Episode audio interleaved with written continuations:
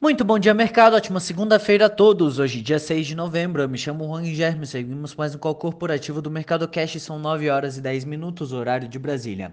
Índice S&P 500 futuro indicando alta de 0,27% e o índice Bovespa futuro indicando alta de 0,24%. Nos Estados Unidos, o mercado volta a atenção para os preços ao consumidor americano, que devem mostrar maior avanço anual em décadas, mantendo a pressão sobre o Fed para fornecer um aperto de política monetária mais rápido.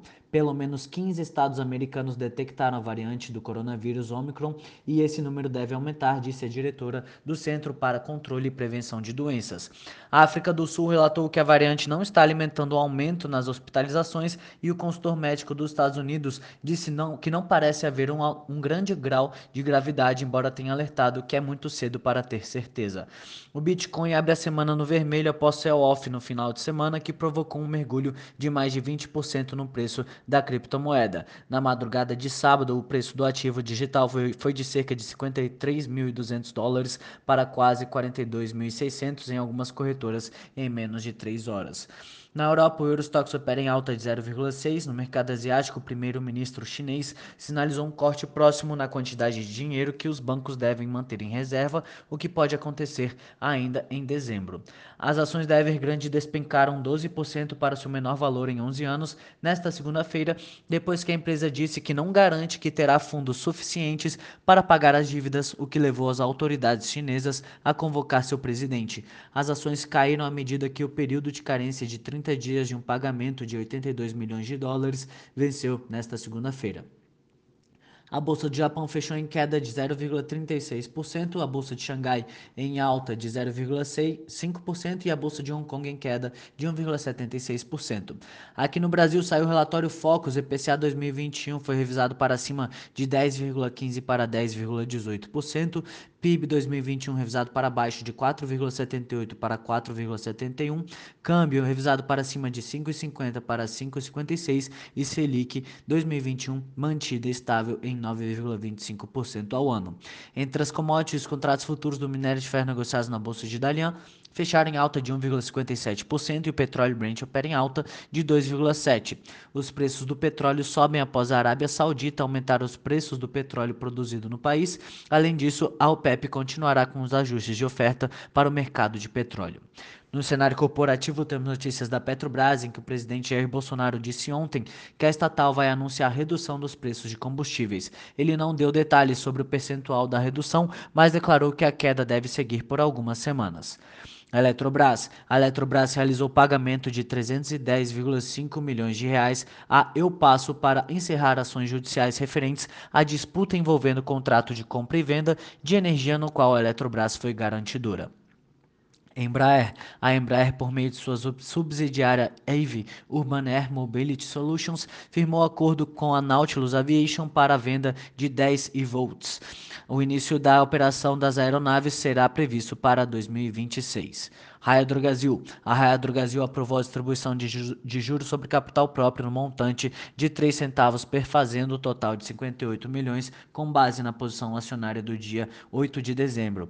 O pagamento será efetuado até o dia 31 de maio. A Raia também anunciou a distribuição de dividendos no valor de 2 centavos para os acionistas posicionados no ativo em 8 de dezembro, com pagamento para o dia 15.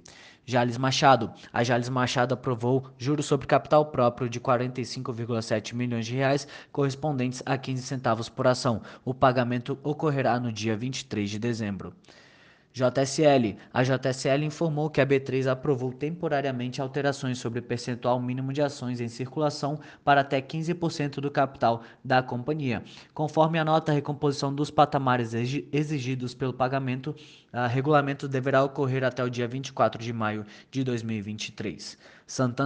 O Santander realizou em negociações com investidores privados a emissão de letras financeiras no montante total de R$ 5,5 bilhões. A Viveu informou a conclusão da aquisição da Labossis, produtos diagnósticos e hospitalares, conforme anunciado em fato relevante em novembro. A CCR informou a movimentação nas rodovias sob sua administração, que teve alta de 4,1% sobre a base anual no período de 26 de novembro a 2 de dezembro. Marisa. A Lojas Marisa aprovou aumento de capital de até quase 250 milhões de reais. A varejista fará emissão privada de até 81 milhões de ações ordinárias. O preço por ação será de R$ 3,08 reais. Arezzo. O Conselho de Administração da Arezzo aprovou a recompra de até 40 mil ações de emissão da companhia. Marfrig. A agência classificadora de risco S&P elevou o rating da Marfrig de BB- para BB na escala global.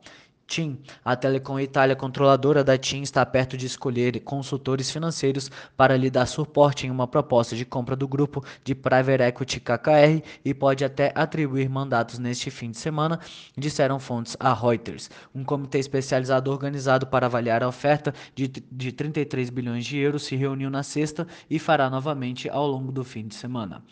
Lojas Quero Quero. A Lojas Quero Quero mantém a projeção de abertura de 70 aberturas em 2022, podendo chegar a 80 ou 85. Segundo a reportagem do Valor Econômico, parte dessa abertura será no estado de São Paulo, onde a rede abriu a primeira loja na terça-feira.